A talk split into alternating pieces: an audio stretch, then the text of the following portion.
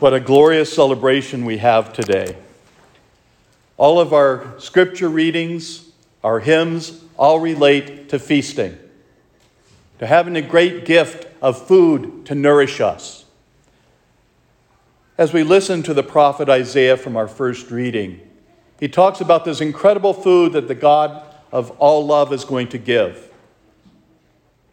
He knew in the future that the great prophet, the prophet of all prophets, the Lord would come and bear fruit, nourishing all his children.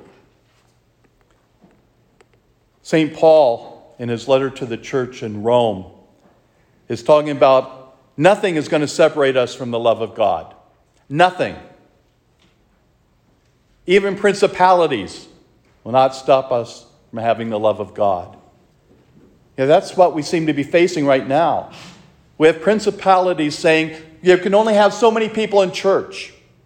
You have to wear masks. But that doesn't keep us from the love of God.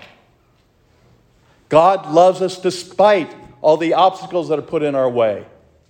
He never stops loving us. But we in our own have to come before God. We have to open ourselves to the great mercy he has for us. And the greatest gift he has to offer us is the Eucharist. And so many people are being denied the Eucharist today. And that's sinful.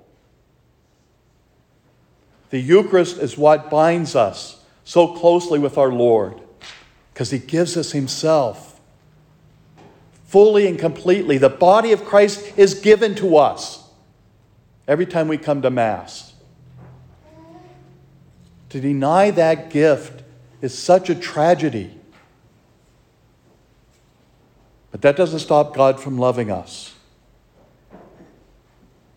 As we've heard from our bishops throughout the United States, and I'm sure around the world, that we've been dismissed, dispensed from the obligation to attend Mass. I find that disheartening, because we should be called to church. In this time, above all times, we should come to church to pray for an end to this pandemic, to ask the Lord for his continued mercy and guidance so he can feed us. What is amazing in our scripture today, the disciples don't think they have much. They have just this little bit of food. How are they going to provide for all these people? Yet the Lord knows that they're going to be provided for. He takes a small amount of fish and bread and transforms it so it can feed the multitude. Sometimes we ask ourselves, I don't have much to give. I don't have anything to give the church. Then that's not relying on God. Because God gives us everything we need to be able to provide. The disciples didn't think they had anything. Yet look what happened. They had twelve wicker baskets full of, of the extra. More than they started with. And we can do the same. With a little bit of talent and grace that God gives us, we can provide multitudes with God's blessing and grace. We are given that opportunity.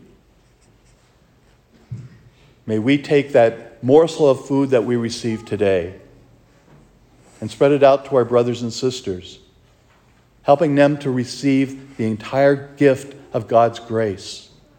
We have that opportunity. We are God's presence in our world.